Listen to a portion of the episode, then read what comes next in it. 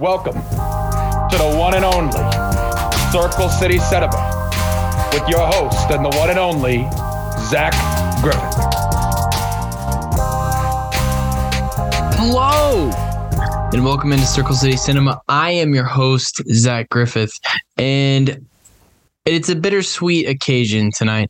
The final edition of the Disgusting Brothers and the final episode of I I mean I think it's pretty consensus at this point one of the greatest shows in the history of HBO in the history of television Succession uh, ends its 5-year run on the air uh, with the finale titled With Open Eyes. And what a finale it was folks. I mean just right off the bat I think we have to talk about it among the greatest finales of all time. I have down here my notes here Breaking Bad, which of course that that one is called Felina.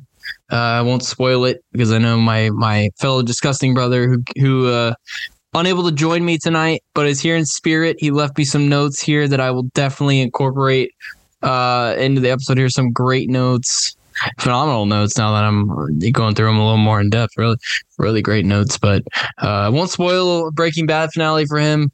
Uh, and then Made in America, of course, which is the Sopranos finale. Those ones, in my mind, unless I'm missing some, tend to top the list of top TV finales. Now, I've been on the record, I'm more of a movie guy, but uh, when I get into a TV show, I I get into it hard, and that's what she said, and and I I, I just go at it. And those ones, you know, The Sopranos, I've been on the record. I, I think it's the greatest TV show of all time. Breaking Bad, I would have second. And then Succession, I feel like with this finale, they landed the plane so well. I think it might make my top five. I think it might make my top five. Um, you know, I'd have to hash out a list here, but I think right now I'd have it fourth, fourth behind The Sopranos, Breaking Bad, and The Wire. You know, I, I mean, you can let us know if, that, if that's too high, but I mean, I think that's pretty accurate just based on the level, the quality level that we got. And this was some of the best writing. I mean, I think I would put this second only to The Sopranos in terms of writing, where you have these laugh out loud moments, but then you have moments like in in this episode, uh, you know, when Shiv and Roman and Kendall are meeting as the vote hangs in the balance where you get this range of emotions you even get physical violence. It's just not something you see too often. And it, it, plays into my point not to toot my own horn but it plays into a point i've made on this pod countless times where hbo is the king of tv i don't know if they'll ever be caught in that race. Uh, in this golden age of tv we've been in basically from the late 90s on. So basically, since The Sopranos premiered in 1999, all the way to now, I would say we've been in a golden age of television, and HBO has been the kings of providing us with that content. But this is more than content. This is, I, I would say, this is art. This is art. This is Shakespearean. Uh, it's a true tragedy, and we'll get into all of the facets and, and the factors that make it a, a tragedy, especially for a couple characters in particular. One one in particular in my mind, um, a guy who I predicted multiple times would come out on top, and he did the exact opposite. Uh, but no, with open eyes, I mean, you knew they were going to land the plane here. Uh, I know a lot of people on. I read a lot of reviews online saying, you know, it was it was always going to end this way. You know, there there were signs all the way leading up to this that wasn't going to end well for the siblings. And it makes sense that somebody who had worked in the corporate field his whole life, his whole professional life, that being Tom, ends up on top of Waystar. Uh, you know, in air quotes there, but he did end up the CEO. Uh, it makes sense that he would end up in that position. And, you know, when you're looking at it from a practical standpoint, from a person to person standpoint, I mean, of course, of course, that would be it. Uh, you know, the board wouldn't pick inexperienced or, in Kendall's case, uh, wild card options to run this multi-billion dollar company, one of the biggest companies in the world. So of course it's going to be somebody who's worked their way up through the corporate chain, has been in the corporate world for for as many years as Tom has, worked a variety of jobs. He had he had an actual job in the company in the corporate field, so of course it was going to be him. But you know that's the great thing about the show. You're not looking at it from a business perspective. You're looking at it from a fan, a viewer perspective, and uh, as shocking as it was, it was also equally sad. You know, like I said, it's a it's a tragedy. It's it's a true Shakespearean tragedy. Uh, it, it, differs from those finales that I mentioned. I mean, you have Breaking Bad wraps up things nicely, a little redemption for Walter, uh, but it ends the way I think we all thought it would. The Sopranos, as the years pass, in my opinion, The Sopranos is still the best finale of all time. And I didn't think that at the time when I saw it for the first time. But as the years have passed, you know, it's been 16 years since that uh, first aired. Actually, aired on my 10th birthday. Uh, fun fact, July or uh, June 10th, uh, 2007. But beside the point, that one I think as the years pass, as David Chase reveals more and more of what the ending meant, as you know, it's basically confirmed what the black screen meant. I feel like that one, the balls it took to end a series of that magnitude on a note like that, I feel like it plays into it too. And it's just a great episode of television. So I'm still going to have that number one. But this one right up there. I think I have a top three. Uh, just just unbelievable. But uh, we'll get into a little more in depth here. Start with things we've seen lately, as usual. Uh, I went on a content binge uh, this, this, this past weekend, the holiday weekend. Uh, I could not be stopped. Not not like Caleb Lynn who watches entire seasons, uh, or in some cases season and a half of a show in in twelve hours. No, know. I I I was here consuming content at a steady pace, surely but steadily consuming content and not just shoveling it down my throat like Lynn. Uh, the Taking of Pelham One Two Three on Netflix right now, starring Denzel Washington, John Travolta. James Gandolfini, speaking of The Sopranos.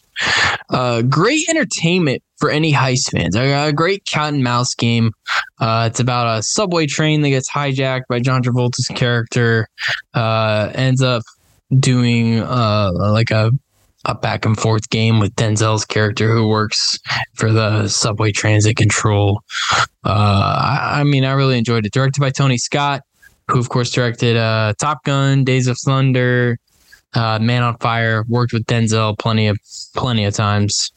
Uh, Crimson Tide, movies like that. So if you're into movies like that, you will definitely like taking a Pelham one two three. Checking out on Netflix. Uh, next one is Burnt. I would t- I watched Burnt, starring Bradley Cooper, Daniel Bruhl, Sienna Miller. Uh, really, really good movie. Uh, a little too cliche, in my opinion. Uh, it's about a chef working his way back up from the bottom, uh, blew an opportunity with, with drugs and and stuff like that. But uh, a little too cliche in my opinion, but captures the food industry, the the chef profession pretty well in my opinion.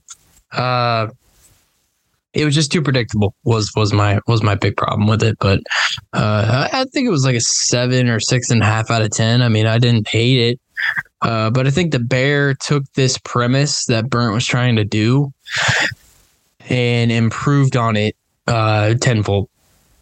Tenfold. Uh, you know, the Bear is pretty unpredictable. You have a few wild card characters in the Bear that you don't know what they're going to do week to week or episode to episode. With Burnt, I feel like I knew exactly what was happening the whole time. There was really no. Uh, no question in my mind how the movie was was going to end. But uh, still, I think it's worth the watch if you haven't seen it. Uh, I'm not hating on it, but I, you know, I just I probably won't watch it again. And probably the best movie I watched since the last episode, uh, The Son, which is a follow up to The Father, which of course is the movie Anthony Hopkins won his second Best Actor Oscar for a couple years ago. You might remember the famous upset over Chadwick Boseman. Uh, the Son stars Hugh Jackman, Laura Dern, Vanessa Kirby. It's about a father uh, trying to cope with his uh, suicidal son. Uh, not a lot of guidance in his life uh, in terms of being a, a good father, in terms of dealing with something like this. Uh, and there's a lot of low reviews for this movie, and I I, I gotta say I, I don't fucking get it.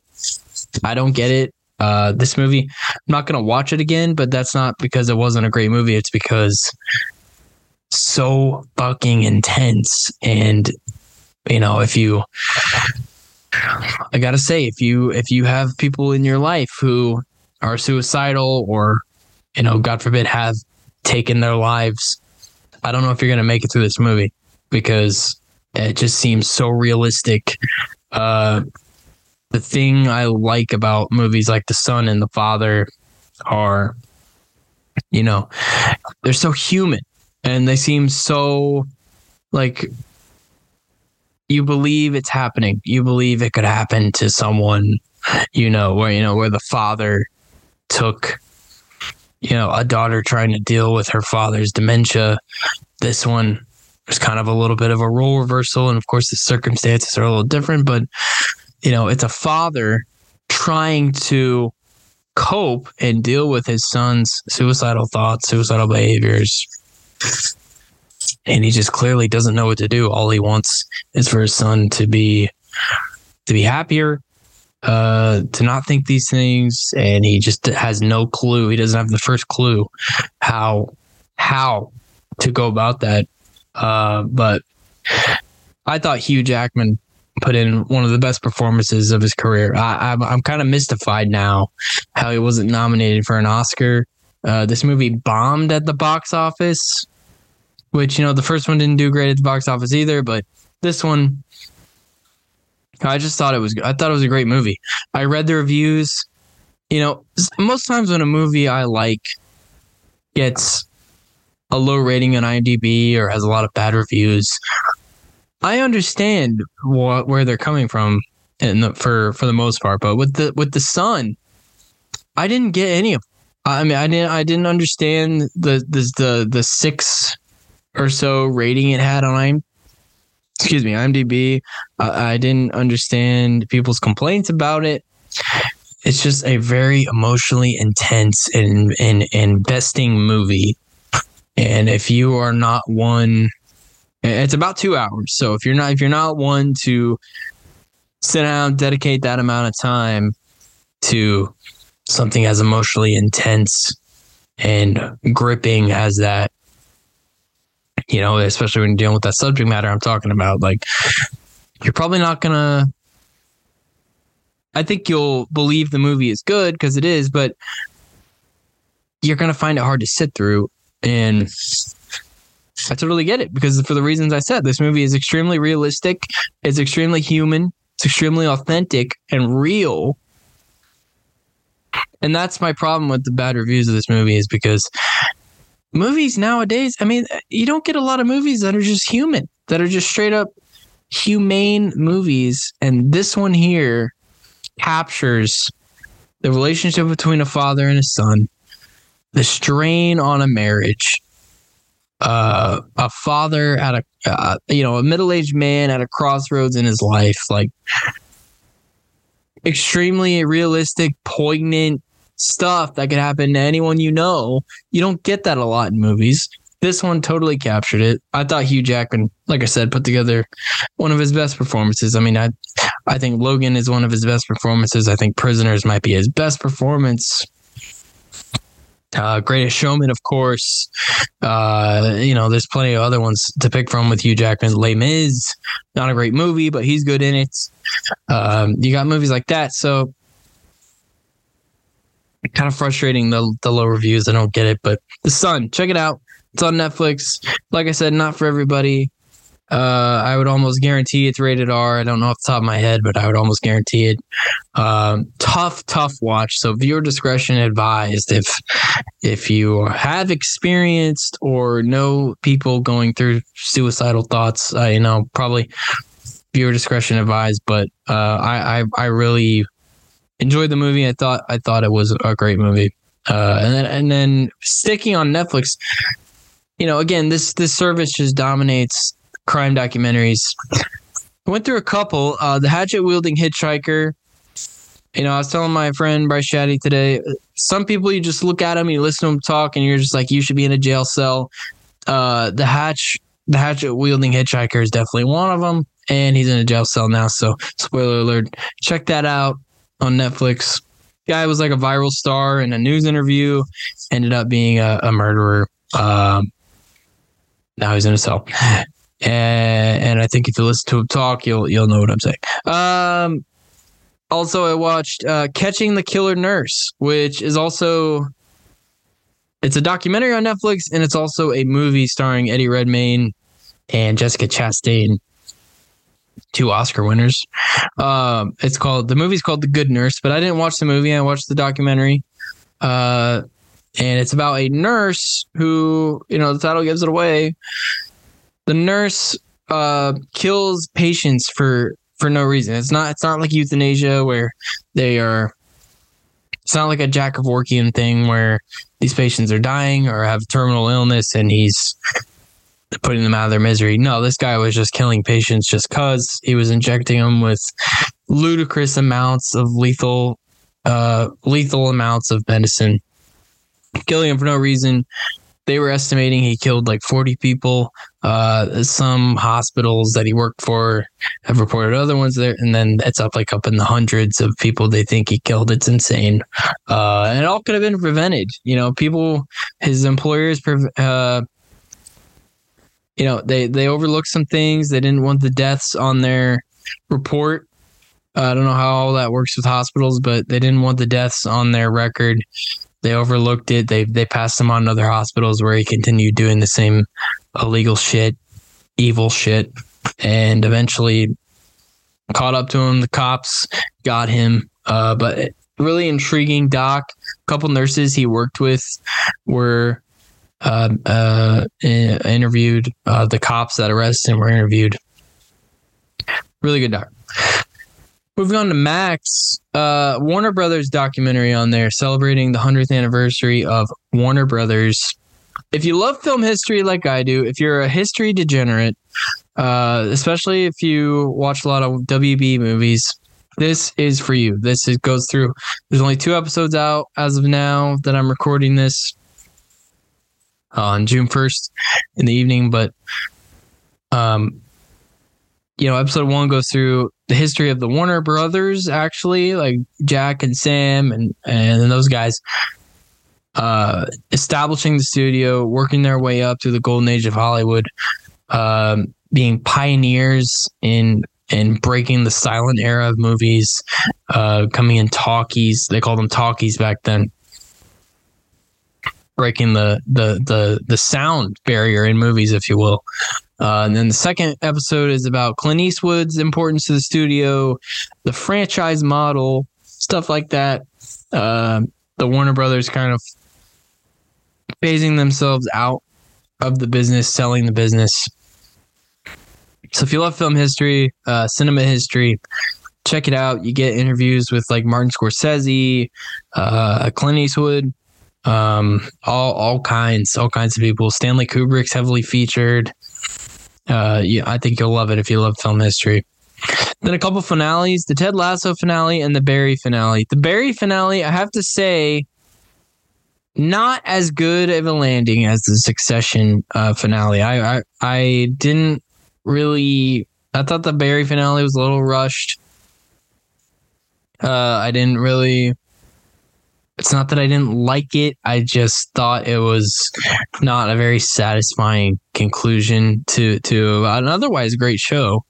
Um, but I'm excited to see what Bill Hader has to do or is going to do with the rest of his career. He's he I think has the potential to be a unicorn, uh, to be a Jordan Peele type where you know he goes from being comedy, mostly comedy to uh, dominating a genre like Peele has done with horror.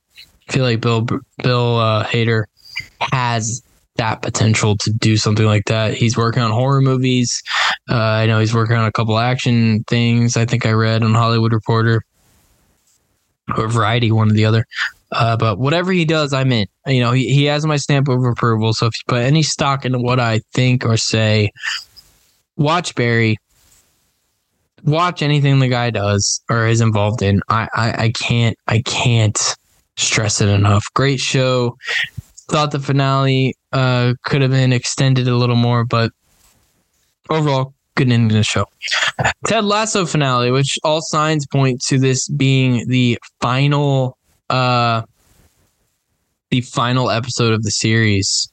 Um, great, really great show, and not at all what I thought it would be. It's one of the most feel good shows I've ever seen. Um, one of the great leading man performances in a show by Jason Sudeikis as the titular Ted Lasso. An absolute MILF in Rebecca, who owns AFC Richmond. Caleb, shove it on Rebecca. She's hot as hell. Shove it. Uh, I don't know what you're looking at. But I'm kind of sad to see this one go because I wanted a little more. Uh, you know, I, I I can't find any confirmation that this was the last season, but it definitely felt like it. Um, really loved the show. Again, nothing like I thought it would be. I thought it'd be a lot more. I didn't think it would be nearly as feel good as it was, and the show did a phenomenal job of wrapping up conflicts, wrapping up loose ends, you know, pretty quickly. They didn't let things linger like uh, some other shows do, which is not a bad thing to let things linger. But I just thought it was interesting. Ted Lasso didn't let things or storylines or or drama linger past an episode or two. I mean, they they resolved it pretty quickly. I think the only storyline they let linger would have been uh, the Nate storyline, which if you've seen the show, uh, you know very well. Yeah, moving on to the news section and then getting in the episode. The Netflix Tudum event on June 17th, uh, basically like a Netflix panel, from what I can understand, uh, announcing news on shows like Stranger Things uh, and Avatar The Last Airbender, their live action adaptation of that, and then uh, releasing footage, I expect, of Extraction 2 and Rebel Moon, a couple of my most hyped movies that I'm excited to see this year. Uh, so check that out in a couple weeks. And then The Last of Us season two will begin filming at the end of this year. Bella Ramsey says it'll be darker than season one. It'll be a story of revenge. Uh, there will definitely be some Last of Us recaps. Uh, there's there's no question about that. Uh, all right, moving into the episode with open eyes, the series finale of Succession. Right off the bat here, Tom quote unquote wins the war for Waystar. Uh, he gladly accepts the invitation to be Lukas Matsson's puppet. Uh, and Alex added has some notes here. Alex says, when this scene happened, I kind of knew Tom would end up on top. And uh, from pods I've listened to, from watching that scene again, yeah, because who held all the leverage in this whole, this entire season, and maybe even a, a little bit of the last season? It was Matsson. Matsson had it all. The really only slip up he had was the India numbers with subscribers, which never came back to bite him in the ass. Um, and uh, his his secretary that he seemed to have a relationship with that never came to bite him either. Maybe we'll in the future, but we're not going to see that. And Tom, you know, like we said on the top, has been in the corporate world forever, knows no other profession besides it, and has always stuck with the top dog. You know, he's never wavered he's always stuck with whoever's on top, whether it was Logan, now it's Matsson, uh, it was Kendall for a brief time uh, the beginning of the series. Ended up being Matsson, ends up getting the CEO position, which at the beginning of the season would have seemed like a joke. At Logan, at the time of Logan's death, would have seemed like an absolute joke if Tom ended up CEO. Now he is, even though he doesn't have any real power. Uh, you know, Matsson basically says, I'm looking for a pain sponge. Word for word, I think that's what he said. I'm looking for a pain sponge and a, a front man, basically. And that's what Tom's going to be. Uh, regardless, he got what everyone was fighting for the, the Waystar CEO title. Uh, but he also gets an empty marriage with Shiv. Shiv, who, you know, I've been on the record. I fucking hate Shiv. I think she sucks. Uh, she she's she's terrible. She's I think I fucking hate her. I've hated her for like two seasons in a row. I think she sucks, and I don't think she won because you get an empty marriage with shit with with Tom. Tom who doesn't even love you. Tom who doesn't even he didn't even he wasn't even sure he wanted to pursue a relationship with you at the at the beginning of this episode where you you call him ask if you want to try again and he says I don't know. He didn't even know if he wanted you in his life. And Shiv, you know, we have the half-ass icy handshake at the end of the episode once Tom is crowned. You know, quote unquote crowned. And it just I mean, yeah, sure, on paper you win, but at the end of the day, what are you? You're going to be a mom with this kid who's absolutely going to be fucked up in the head, fucked up in the head, and has terrible parents. Tom's a jackass. Shiv sucks. Shiv will continue. I mean, Shiv, Shiv's to bang Nate any day now. You know, any day after the pregnancy, Shiv, Shiv's to bang Nate or bang somebody else not even sure it's Tom's kid. I'm still not sure. She claims it. I'm still not sure. I just I hate Shiv and Tom. You know, you could say Tom's a coward, whatever, for going for going with the top dog all the time, but he won. He won. He got what everyone was fighting for. He got the CEO title. Uh, whether it's an actual CEO title, you know, you can argue that it's not, according to Matsson, but you know, he got what everyone was fighting for. He got got title uh, in on paper is the heir, uh, you know, the successor to Logan Roy. So he gets that. Uh, question we had: How fucked is Tom and Shiv's child?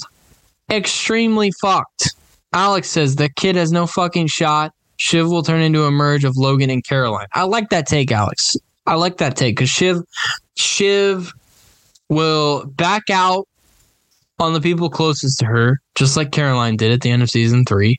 But she also knows how to play her cards sometimes, knows to put her uh, chips behind somebody who is in power, like Logan did. You know, Logan knew, you know, Matsson was coming for him, that that stage of the company was over and that it was in his best interest to sell. Shiv knew it was in her best interest to stay afloat.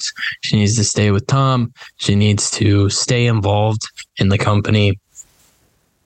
Keep it in the bloodline, if you will, which apparently she's going to with with this kid, and we'll get into more bloodlines uh, later later on here. But uh, I want to shift to Kendall now because Kendall you know, spoiler alert, big loser of the show, big loser of the episode. Um, probably my favorite character in the show. Where does he go from here? Where does he go from here? Yeah, I had an up and down episode. It seemed like he had it cinched up. He had the votes to become the CEO. He had the votes to block the deal with Gojo. And it just ends up blowing up in his face. Basically, all of his past mistakes end up staring him down in a little room with glass windows with his two siblings.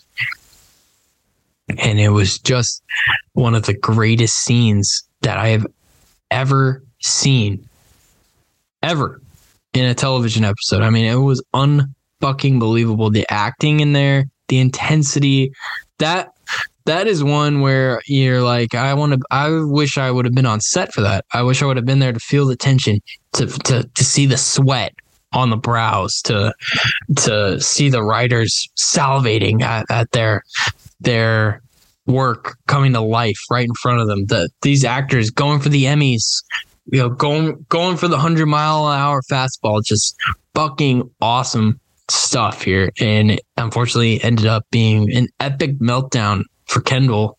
Uh, he shoves Roman against the wall. Get into why that is later uh, ends up denying probably his biggest folly I guess you could call it. I mean, it's definitely more than a folly killing somebody, but his biggest something that I was expecting to rear its head way earlier than it actually did. But when he killed the waiter in season one, the season one finale, you knew that would come back in some form or fashion to to haunt him.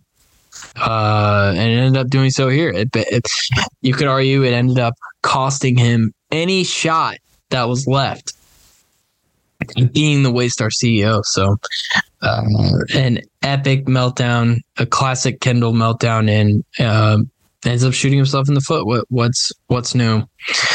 Uh, Alex says Kendall will definitely either kill himself or go on a bender. He had put his entire identity and purpose into being CEO.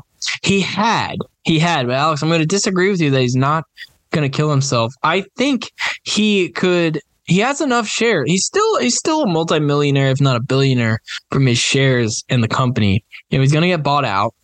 He's going to be able to buy a company like PGM if he wants you know, if he ever recovers from this, I think he'll be fine. But I want to get to the killing himself part because I was listening to pods, reading some stuff, and there are all kinds of foreshadowing and signals and symbol and and you know language of Kendall possibly taking his own life. And you know, obviously the drug problem, uh, the maybe the suicide attempt in the pool that was never confirmed, and then there's all of these images of Kendall looking down from high buildings, from tall buildings, uh, being on the roof uh, at the end of Logan's, uh, and when Logan died. Uh, there's all of these you know signs and and symbolism of Kendall possibly killing himself. And I have to say, and I'm not the only one who thinks this, I guarantee it. When the deal was when the deal was voted through and Kendall knew he had nothing to stand on, I thought he was going to kill himself. I thought he was going down. I thought he was getting in the elevator to go up top and jump off the building. I, I honestly thought that. He even says to Shiv, if you block this, I might die. Because the, he is totally, without what Alex said, he's totally defined his life and being around, you know, around being the CEO of this company that never happened. Alex says he became Logan without reaping the rewards. To supplement my points from the other pods, compounds the tragedy of Kendall because he lost everything he cared about without reaping any of the rewards. Almost the biggest slap in the face that you can imagine. Totally agree with that. Totally agree with that. Kendall is the biggest tragedy of the show. He did become his father without reaping the benefits. You know, I think Kendall overall was a good businessman, but he didn't have the gusto, I guess you would call it, to to lead people, to get people behind him, to have full confidence in him. I, he didn't. He clearly didn't have that. You know, he could give speeches with the best of them, but he didn't have that leadership quality to him. Uh, I think he was in it more for the power than the success that came with it. Um, I think he could come off as a good leader, but I don't think he actually had the qualities to be a good leader. And it is a tragedy because, you know, at the end of season one, he was on the brink of acquiring the company and then he kills the waiter and then he's basically a, a, a puppet of Logan to avoid that news coming out. He's a shell of himself for a long time, and then now seems like he's doing a victory lap. He has he has the votes, and it just doesn't happen. Um, but it's it's definitely the biggest tragedy of the series. Longest episode of the series should be mentioned was about an hour and a half. Uh, and Roman can't make decisions for himself, as we knew. Hesitant to vote for Ken when it comes down to it, and he only does so. He only makes a decision for himself after Shiv decides not to vote for him, and the revelation that Kendall is uh, Kendall. You know, we'll we'll get into in the best scenes, but Kendall lies about killing Andrew Dodds. So let's get into the best scene here. The Roy siblings ally and bond at Caroline's to block the Gojo deal. Ken is anointed as the CEO and a meal fit for a king, which will go down as one of the biggest joke scenes of in a good way of of the show. Thought it was ironic. Uh, Roman went to his mom's to heal, considering she's the one who put them in this situation in the first place. But whatever. Uh, and I thought Shiv and Roman coming together to anoint Kendall. You know, clearly they didn't want to do it. Uh, they had reservations, and we should have probably should have known at that point that one of them, if not both, were going to uh, not vote for him when the time came. And a meal fit for a king. Uh, if you're gonna ask me if I'm drinking that, no, I'm not. Uh, I'm not. I'm not drinking it. Um, it looked like shit. Tom and Matsson conversation again. Alex hit on it. You know, you should we should have known this was going to be the outcome when they sat down. Seemed like Tom was going to get fired. Ended up not. You know, ended up not, and end up ends up uh, becoming the CEO. Virtual dinner with Logan, where tears are actually shed. This was an awesome scene because we got one more shot at Brian Cox. Uh, basically, the last time we see Connor was is here, and I, I thought it was a great scene because again, one last time with Logan with Brian Cox, uh, you get to see him, you know, being a dad, being a friend to these people who who work for him, uh, you know, reciting the uh, electoral losers. Uh, I thought it was really funny. Thought it was really heartfelt, which you can't say a lot uh, with scenes involving involving Logan Roy. Moving on, Greg and Tom slap fight in the bathroom. just just a funny scene. Uh, Greg exposed for giving Shiv the info, giving Kendall the info uh, on Tom being named CEO. Uh, Roman has basically a mental breakdown and gets his stitches ripped out by Kendall in a hug. And then uh, my vote. And Alex's vote too. He says, Can it be anything else? Uh, Shiv backs out of the vote during the board meeting. Kendall has the meltdown, denies killing Andrew Dodds in a last ditch effort to sway them to vote for him. And then the children's lineage question Kendall's children having their lineage questioned, which leads him to attacking Roman. This was actually something I texted Alex and Bryson Caleb about because I was really thrown off by this, and I don't think I was the only one. I, I think I saw a lot of people, you know, with the pods I listened to and the stuff I read on Twitter, a lot of people were confused by this, where Roman says something like, your kids came out of a filing cabinet and I I er, and uh some some other guy. And I I took that as I took that as what Rava cheated on him or something. But then I looked into it, and according to the Succession fandom website, uh, Kendall and Rava's daughter was adopted, and their son Iverson, who, if you remember, got slapped by by Logan in season one. Uh, he was born via artificial insemination. So in Logan's eyes, they were not the true heirs. Uh, so Roman is pointing out the fact that Shiv's child would be the true heir to the Roy lineage. Kendall can't take it given all the circumstances, ends up attacking Roman, uh, like squeezing his face.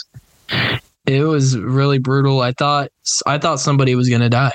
I I really I'm not even I'm not kidding. I thought someone was going to die.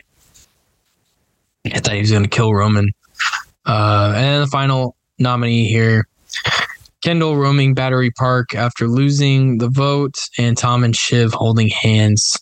Uh, you know, Kendall roaming Battery Park with with uh, with Colin shadowing him. Colin definitely thought Kendall was going to kill himself or something. That I mean, that's basically his only ally left. Um, but it has to be the meltdown. It has to be Shiv backing out. There, there's no, there's no question. Uh, and moving on to the block in the backward for the most brainless decision. Couple nominees. Uh, we have Kendall denying killing Andrew Dodds. We have Caroline's husband who has a sales pitch to the siblings that they don't even listen to. And we have Greg Hirsch uh, basically exposing himself, giving himself away as the informant to Kendall. Tom keeps him on, but has to be Greg, in my opinion. Uh, Greg, Alex says, blocking the back on a 99 yard kick return. So it's only an 84 yard kick return instead. Uh, yeah, totally agree. Who got it the worst? Got to be Kendall. Um, you know, again, as Alex said, uh, Alex says Peter's cheese, also a strong contender here. Gotta, gotta, agree with that. Uh, who got it the worst? It has to be Kendall because, again, like Alex said, I mean, you have framed your entire being and existence around being the CEO of this. Not to mention, your dad promised you this when you were seven years old, as you revealed in this episode. You were basically fucked from the start, just like Shiv and Tom's kid's going to be. Kendall Roy got it the worst. All you have to do is look at him walking through Battery Park to know that. Big winner. We got Lucas Matsson, Tom. Uh, I went with Tom. Alex says Tom won the episode and by transitive property the series. Again, gotta agree with that. Uh, I had Lucas Matsson on here because he eventually gets the merger, but not only does he get the merger, he get basically it's both companies because Tom is a puppet. Tom also gets to let go of Frank, Carl, and Hugo. Hugo gets fucked.